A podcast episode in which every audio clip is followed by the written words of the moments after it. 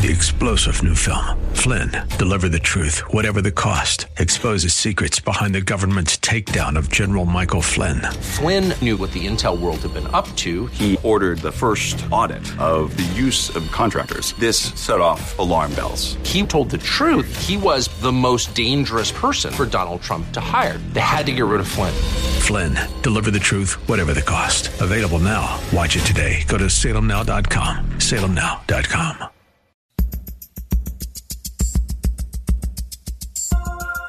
Live from Northern California, it's Lifeline with Craig Roberts. He's the host of Northern California's longest running conservative talk show. He's a man with a message, a conservative with compassion. He's Lifeline's own Craig Roberts. You know, it dawns on me as they introduce the program. Thank you, sir. As they introduce the program that way, uh, the longest running as we are approaching November the 6th, which will begin our 30th year, moving into our 30th year. I'm thinking that's just a polite, yeah, just a polite way of saying an old guy. That's really what that is. hey, welcome to the show. Great to have you on board. It is indeed Tuesday. It is the uh, 31st, I'm sorry, it's Wednesday. Lost a day here. 31st of October. As you're heading home tonight, the little uh, kiddies are out there trick or treating and all that good stuff. Drive with caution, would you? Be careful as you as you make your way home. A lot of the kids will be out early as we uh, start reaching into uh, the later part of the year here, and uh, before you know it, of course, uh, we're going to do time change uh, this weekend, isn't it? Yeah, it's this weekend. Boy, I hope what fun that's going to be. One of the items, in fact, that will be on the ballot in exactly um, six days will be the question of whether or not we should change California's participation nationally uh, in daylight savings time. So far, there are two states that have opted out. You really can't do it quite easily. And there's also a few constitutional questions about that. We'll talk about that later. Meanwhile, as I mentioned, we're pardon me, we're here at T minus six days and counting to D Day or Decision Day 2018. This is perhaps one of the more critical, pivotal midterm elections, certainly in my recollection, and I've been following such matters for 35 something years now. And I think that um, we all need to be reminded of the critical importance of participation in this process. Now, to drill down into the whys and wherefores, take a look at a number of the propositions that you will be asked to decide on, to um, speak your voice on. Coming up next Tuesday, November the 6th, we have invited once again the Dean of the School of Public Policy of Pepperdine University, Dean Pete Peterson, to join us. And Pete, great to have you back on the program. And it's great to be with you. Hey, before we drill down into uh, some of these hotbed issues that voters will be facing next Tuesday, let's begin with the more fundamental question, and I think this is uniquely in your wheelhouse because you talk about and deal with public policy issues um, at Pepperdine University amongst the students all the time, and that is for many people that are pondering whether or not they should even bother to vote. And, and, and that's driven perhaps because the amount of rancor and, and divisiveness and certainly mistrust surrounding politics these days. Some people may be wondering why even bother? And more importantly, if you're a Christian or a conservative in California and specifically in Northern California, some might folks might even wonder, well, does my vote even count? What do you say to people that are struggling with this question? Well, it is a great question, and it's one that uh, political scientists have wrestled with over the decades. What what causes people to vote? Why why are the reasons why people stay home? Uh, there is a phrase that uh, could only come out of academics called rational ignorance, which is a phrase that describes the very logical stance that many um, legal voters take when they say, "What is what can my one vote count?" And uh, I think this year, as you've just outlined, uh, there are a number of uh, races, not only in elected office, but also several of these California propositions that can have a real impact on our daily lives. And so making sure whether it's on issues relating to uh, property taxes and Prop 5, whether it's the gas tax in Prop 6, whether it's rent control in Prop 10, even if we were to just focus on the ballot initiatives and not even think about these congressional races and and state assembly and senate races there's enough there to really uh, be important for every single Californian. And it really, when I guess it, it, it sort of boils down to brass taxes, as the old uh, the old saying goes. When you when you boil everything down, it really comes down to a matter of the fact that we should go out and vote for two reasons. Number one, because we get to as as citizens of this country, and number two, because it affects you. That these decisions, whether it be tax related matters on the ballot propositions, all the way up to the people that will be sent to Washington D.C.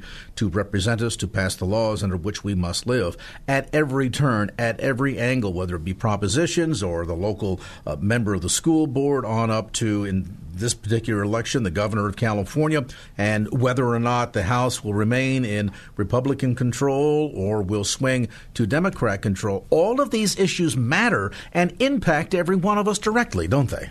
You're absolutely right, Craig, and you actually just put your finger on something that's uh, another lens to this, if you will, which are these local races, which are often decided by dozens, if uh, not hundreds, of votes.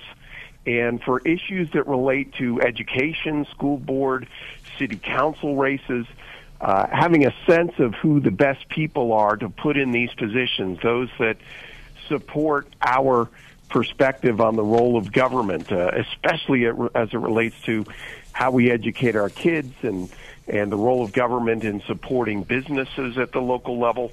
Uh, these are races very much. Uh, you see it every single election cycle where there there will be races uh, at the local level that are determined by only a few votes, with serious uh, implications for all of us as citizens.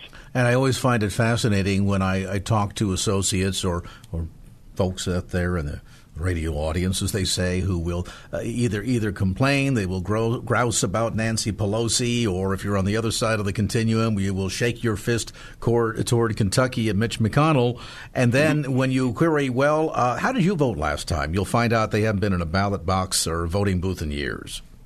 That's absolutely right. I mean, and I see the same thing, Craig. I have people in my neighborhood down here in the Los Angeles area that uh, are very quick to complain, but very slow to actually vote. And I have to say, too, as people of faith, that I, I really do think that this is part of our responsibility as citizens in such a great country. Of course, it's got there are major problems here in California, but several of them are on the ballot. And if we don't engage in them, uh, these things can only get worse. And so it really does behoove us to be uh, informed and engaged. I'm going to recommend to listeners now would be a good time if you have an opportunity to uh, uh, grab out a pen and paper and take some notes. If not, you're driving perhaps. Let me mention, by the way, that this conversation will be available, uh, posted later on this afternoon at the KFAX website for the KFAX Lifeline podcast. So that'll be a handy reference for you to go back um, and, and study and take notes on because, as uh, Pete Peterson mentions, that uh, a lot of the problems that we're facing are on the ballot. And that, that is not just the propositions either. That also yep. has to do with many of the candidates. And I've made references to the the pivotal election here in terms of the potential impact on the House. And before we drill down, I just want to have you say a word about that, Pete, because uh, these are certainly unprecedented times for many of us politically. And I think people are beginning to to realize that it's not just the names on the ballot, it's not just numbers in terms of propositions, but it's things like the future of health care, immigration yep. reform, the Supreme Court,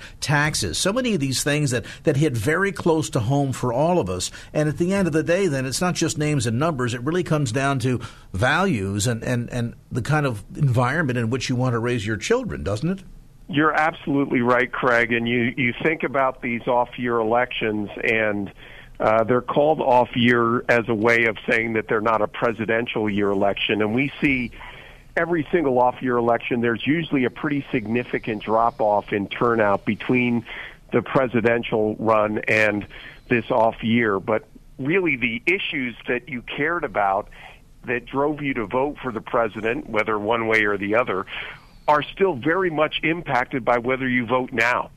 Uh, because just as you said, uh, whether the Congress goes Democrat or stays Republican, is really going to determine whether the person that you supported back in 2016 is going to be able to continue forward in an array of different issues, whether they be fiscal, whether they be judicial, or whether they be from a foreign policy perspective. So it's very true, and the, certainly the research shows that if uh, if President Trump were able to somehow get the same number of California votes in this off-year election 2018 that he got in 2016, not only would Republicans retain several of these House races that are really a, in a toss-up category, but in so doing, the uh, Republicans would continue to hold the House. And so, um, really, it's it's so important that if you cared about uh, uh, voting in 2016, that you continue to do so in 2018.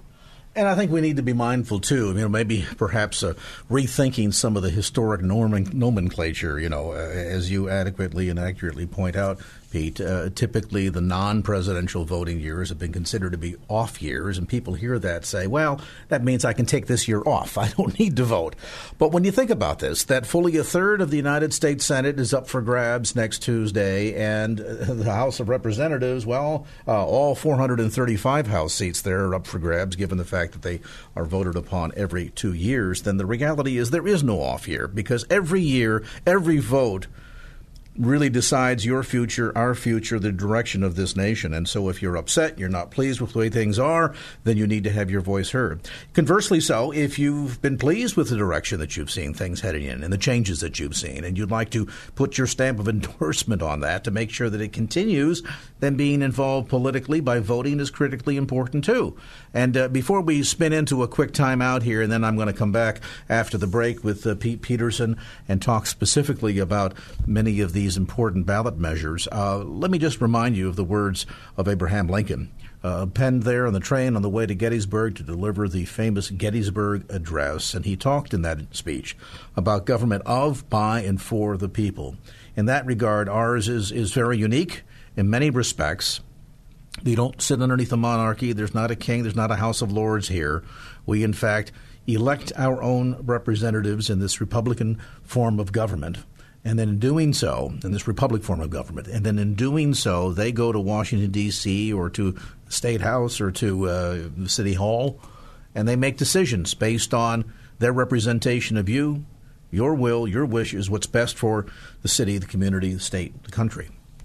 So you really can't escape responsibility here because it is, in every sense of the word, government of, by, and for the people, but only if the people are actively involved. We take a time out. When we come back, our conversation continues. A look at many of the key ballot propositions for you to consider. We are T minus six days in counting to Decision 2018, and we are pleased to have join us today the Dean of the School of Public Policy, Pete Peterson from Pepperdine University. We take this brief time out back with more right after this update on traffic.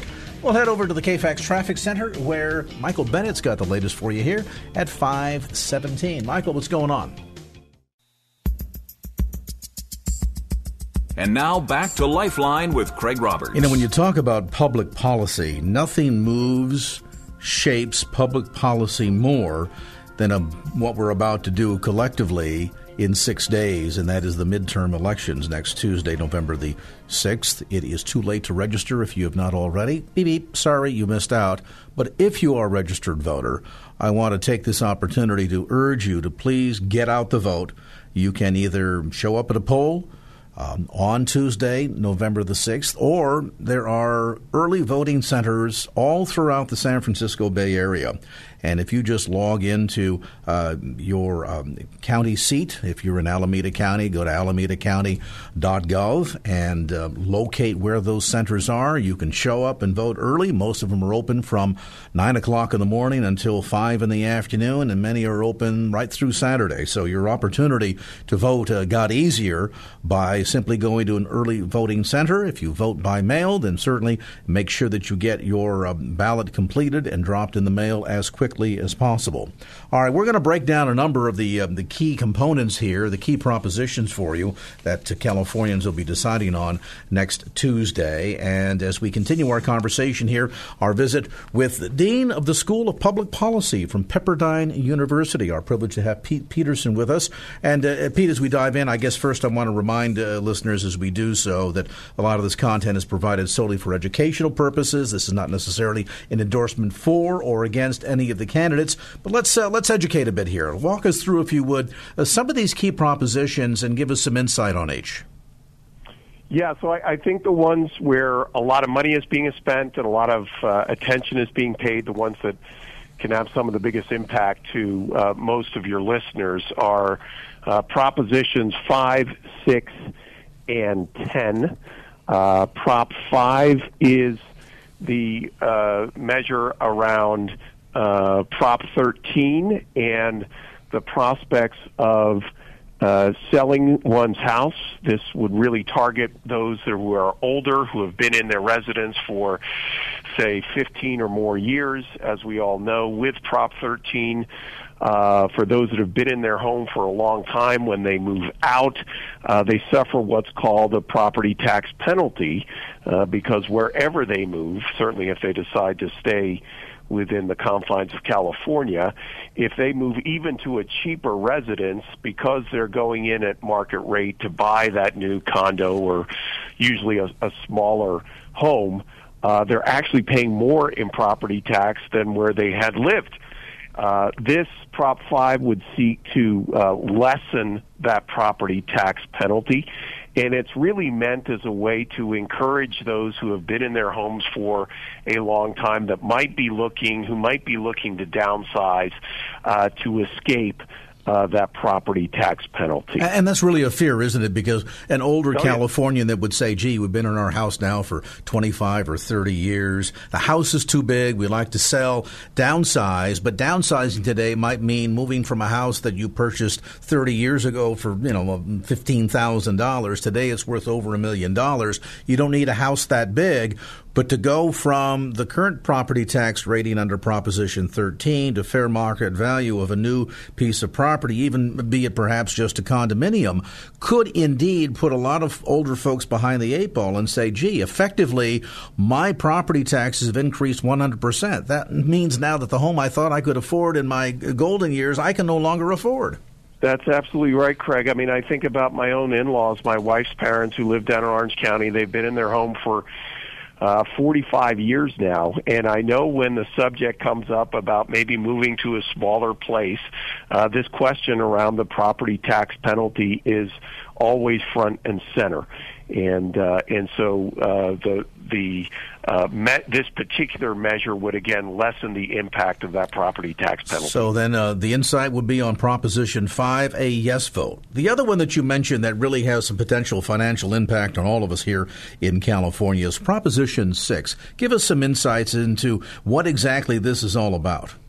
Yeah, so property uh, Prop 6 is really meant to be very simple, but unfortunately, our Attorney General, who writes the what they call the title and summary, essentially the title of what you'll see in the voting booth, and the summary, which is a paragraph that is meant to describe the measure. Uh, that title and summary was written in a way that I think confuses a lot of voters. Uh, very simply, what Prop 6 does, an affirmative vote, a yes vote on Prop 6, overturns the gas tax that was passed by the state legislature earlier this year, which, uh, because of the different computations involved, averages somewhere around 15 to uh, 20 cents per gallon. Uh, this is not an insignificant upcharge. But uh, the way that it's framed in the ballot measure, it is uh, it seems as if by voting uh, yes, you are taking away a lot of uh, money and funding that would go into roads and infrastructure. And so the way that it's polling right now is that uh, it's actually the no vote is polling ahead of the yes vote. And I think, unfortunately, a lot of that is due to the confusion uh, that was uh, that was wrought by our attorney general. But very simply, a yes vote on Prop Six overturns the gas tax a no vote would keep it in place. And be mindful, too, that not only does it overturn the gas tax, but they also very conveniently snuck in a pretty significant increase in your DMV, your annual license registration fee. So it would impact that as well. And, it and, would, and, and, just a, a, a note, another element of that, too, it also adds that any future gas tax could not be passed by the legislature, but would have to come before the voters, just like this one. And I think we need to be mindful, too, and then we'll move on to the next one, that for, for voters that are on fixed incomes, families that are struggling, they are largely the ones that pay the penalties. Oftentimes, they're the ones that can't afford to live where they work, and so they commute some distance they're paying huge amounts of money. Somebody that's driving a Tesla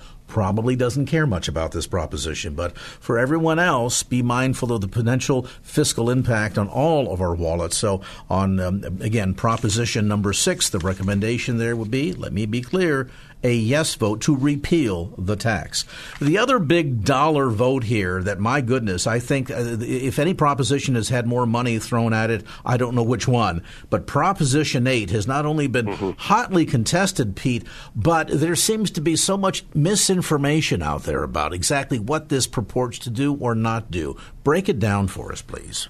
Yeah, well, I, I first have to just describe it in its political terms where the two sides are. Essentially, um, Prop 8 has been developed by a particular uh, service union, the SEIU, which has particular interest in unionizing some of these dialysis facilities. Uh, they are essentially attacking the two largest private uh, providers of dialysis. One of the companies is called DaVita, which is one of the major funders on the no side of this. Uh, I think what's so unfortunate about this measure, which you're absolutely right, I think we're up over $200 million spent just on this measure, pro and con. Uh, I think what's so, so unfortunate about it is this is being portrayed as a as a issue around health care and really, what it is is an attempt by one particular union to unionize some of these facilities, uh, really at the expense of um, clear delineation over how uh, these companies are operating. And it's always troubling when we, we start to meddle with putting caps on what companies can make. I mean, at the end of the day, yes, I think we'd all agree to a person that expen- healthcare is very expensive in America. That said, the investment that goes into time and people and technology uh, is enormous for these companies. And to suggest somehow going in that we're going to put strict caps and price controls, essentially, uh, while it might seem to be a good altruistic thing to do, at the end of the day can can greatly discourage investment and and quite frankly can be a great motivator for some of these firms to decide whether or not to even stay in business. That's absolutely right, Craig. And and certainly when you see so many of these advertisements on the S side, they're saying that these private firms are making too much money and they will force these private companies to somehow uh, devote some of their profits to other things. It, it remains unexplained how they could actually do that. Uh, but again, really, where the uh, where the brass tacks is, to go back to your phrase on this, is that it's really a move by a particular union to try to unionize these private facilities. And, and the scare tactics, I think, are, are particularly troubling on this. One of the TV ads running up here in Northern California is about, well, if we if if there is a vote on this, that means that these poor people are going to have to go to the emergency room to get dialysis, as if anybody would go to an emergency room for dialysis. I mean, it, it just shows you the scare tactics that are in being engaged in Proposition 8 and, and certainly uh, equally with Proposition 6. Let's pause on that point. We're going to come back to more of our conversation. Oh, but wait, we're not done yet. We're going to talk about some of the statewide elections, and we're going to talk about another critical proposition. I know we're all frustrated with the house of uh, the cost of housing in California, but Proposition 10 Is it really going to make things better or far worse? We'll get some insights. Our conversation with the Dean of Public Policy from Pepperdine University, right here in uh, California, located down in Malibu. Great place. Check them out sometime if you're down there visiting, want to get more information. Maybe you're interested in public policy yourself. You've always been driven by politics and you like to be more than just a, a watcher. You'd like to be a doer. You'd like to help initiate and shape public policy. And then check out Pepperdine. You can find out more on the web at pepperdine.edu. All right, let's find out more from the KFAX Traffic Center. Michael Bennett's got a look at your Wednesday ride wherever. And Michael, how we doing out there? Any better this afternoon? This morning was a mess. How about now? And now back to Lifeline with Craig Roberts. The elections are afoot. Of course, they are just uh, six days away. Next Tuesday, November the 6th. And we're encouraging you, of course, to uh, wherever your persuasion might be politically, to make sure that you uh, participate in this form of self governance by actively voting. And of course, there are early voting centers, key locations uh, throughout the Bay Area. You can go to your individual county's uh, website, go to the county clerk's uh, location there for your county, and do a search for early voting polling place or early voting, and you'll find out where you can drop in and vote if you decide uh, that voting next Tuesday on the day of is uh, perhaps not convenient to you. We're working through a number of the key uh, questions that we'll all be facing coming next Tuesday. With us is the Dean of School of Public Policy from Pepperdine University, Pete Peterson. Pete, there was a, a campaign, you probably remember this one, a gentleman back in New York City several years ago ran on a campaign whose moniker was, the rent's too darn high. And I think here in California, there is nobody that would disagree with that. But as we move on to Proposition 10, um, which is certainly at least at, at the, the periphery seems to be an attempt to address this issue, I have to wonder from your perspective, does it really fix it or ultimately make it more broken? I think, unfortunately, the research shows that it does make it more broken. Uh, and in fact, for your listeners, some of the most recent and I would argue most comprehensive research on rent control and the impacts of rent control was recently released by uh, a couple researchers out of Stanford looking at San Francisco's rent control policies over the last 10 years. And essentially what they found was that rent control actually reduces the amount of available rental housing, thereby driving up the rents for new renters. And uh, if the goal, the stated goal, and I think it's, I think it's a legitimate goal, we need to reduce uh, rents in uh, on rental properties. We need to increase the supply of them. Uh, the way that we go about reducing rents is by increasing supply, not by these kinds of price controls. Well, and you know, the interesting thing about this is if you looked at any other topic, we could say, you know, energy, food, uh, the, the cost to go to a restaurant. Uh, you know, given today's economy, we could probably say, comparatively speaking, and certainly California compared to any other part of the union, is way too high. And, and yet, if we start engaging on controls, doesn't that essentially start saying to people, this is a bad place to invest? Don't do business here? I mean, I hear all the time uh, when I'm around groups of people that discuss real estate and whether or not they should invest in, in um, real estate property, inevitably, Pete, you'll hear somebody say, don't do it in Berkeley, don't do it in San Francisco, because you can't make any money there. Yeah, and we see that same down here in Los Angeles. I happen to live in uh, Santa Monica, which is another city that has rent control, and the impacts of it on reducing the amount of building and construction is significant, and also just what happens in these rental units and the lack of investment that tends to go into them. Uh, so, uh, you know, again, I think the supporters of Prop 10 have a very legitimate concern. They think they're going to solve it this way. But when you take a step back and look at the economics of it and the research that's out there, uh, these kinds of price control measures uh, actually have the opposite effect. And and you can almost guarantee were this to pass, there'd be a big legal battle for some time to come. So at the end of the day, the recommendation on Proposition 10 is a no vote.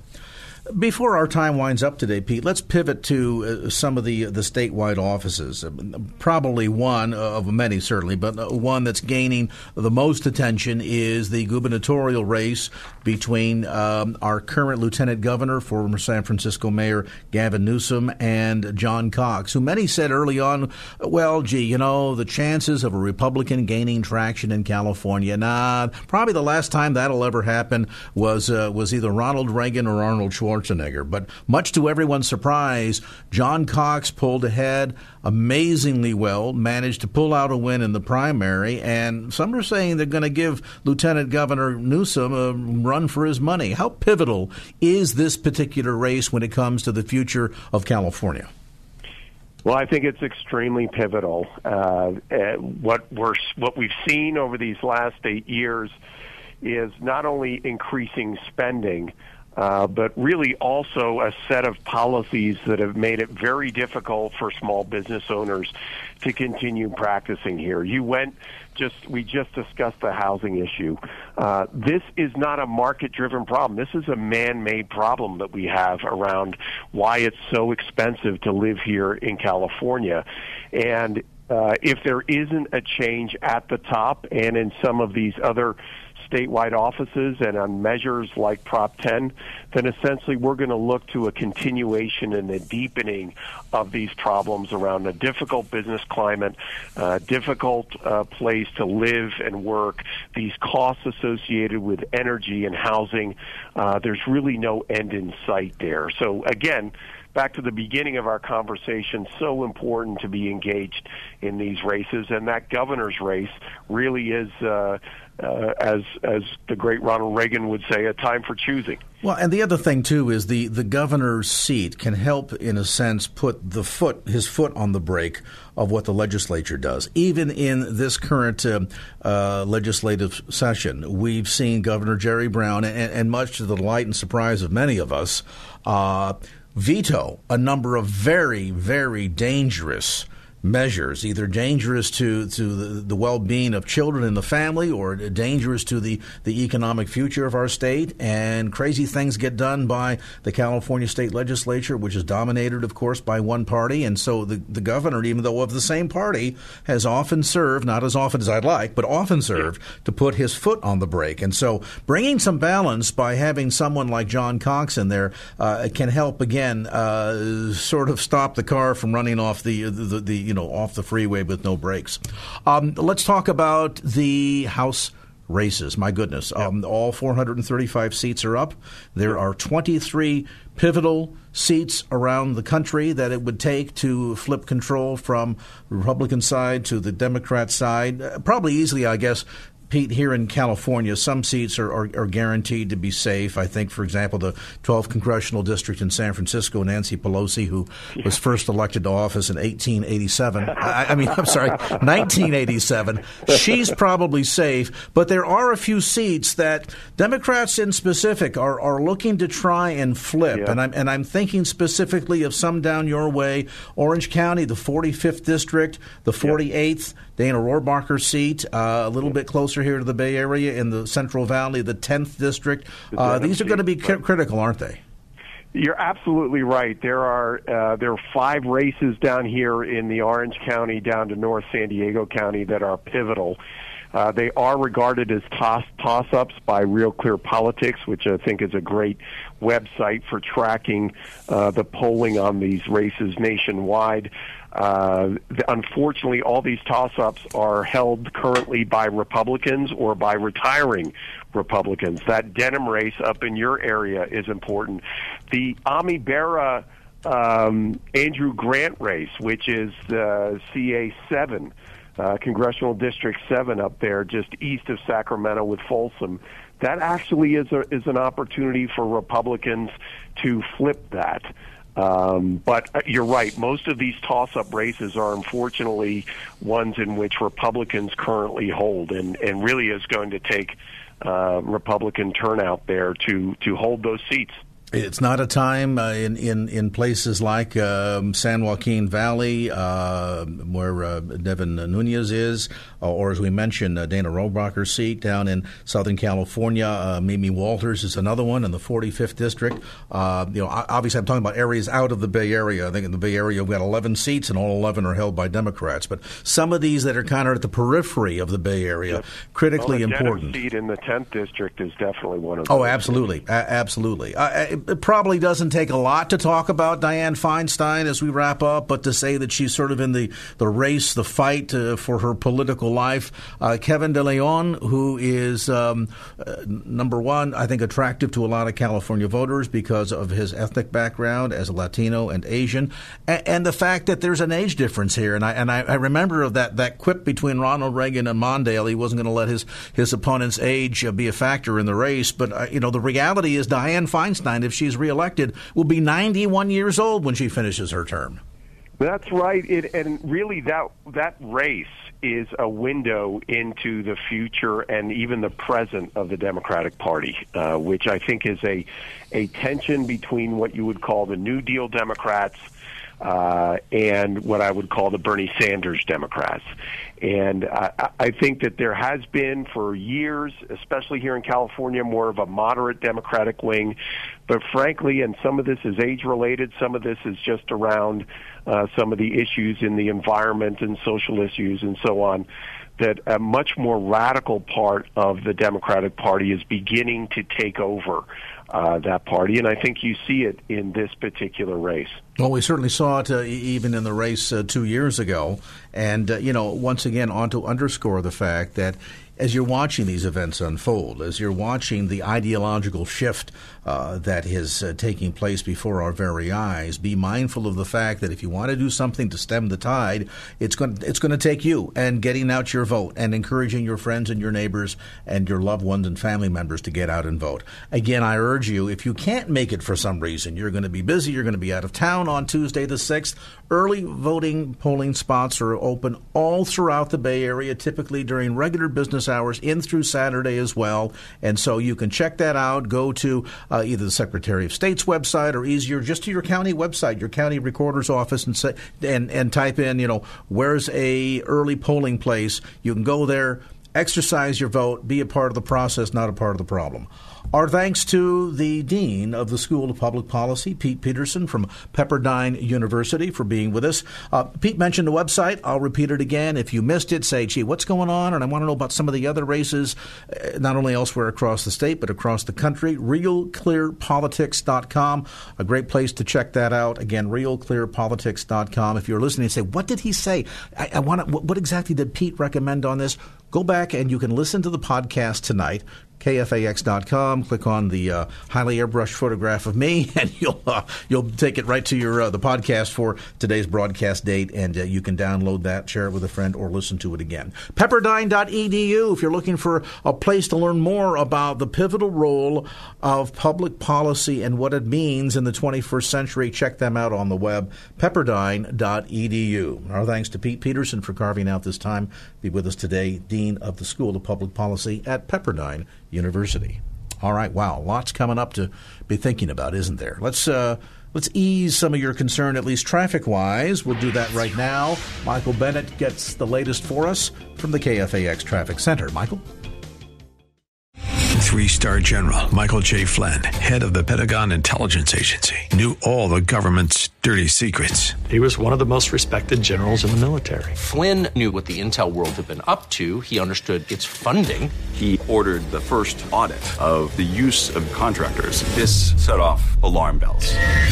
The explosive new documentary, Flynn, Deliver the Truth, Whatever the Cost, uncovers the facts behind this scandal. Flynn told the truth. He was the most dangerous person for Donald Trump to hire. I find out the worst enemy that I'm going to face in my life is right here in America. They took my assessment and they wanted me to change it. And I was like, I'm not changing it. They had to get rid of Flynn with in depth interviews, archival footage, and never before seen personal records of the man behind the headlines. I just felt like I was drowning. Flynn, deliver the truth, whatever the cost. Available now. Watch it today. Go to salemnow.com. Salemnow.com.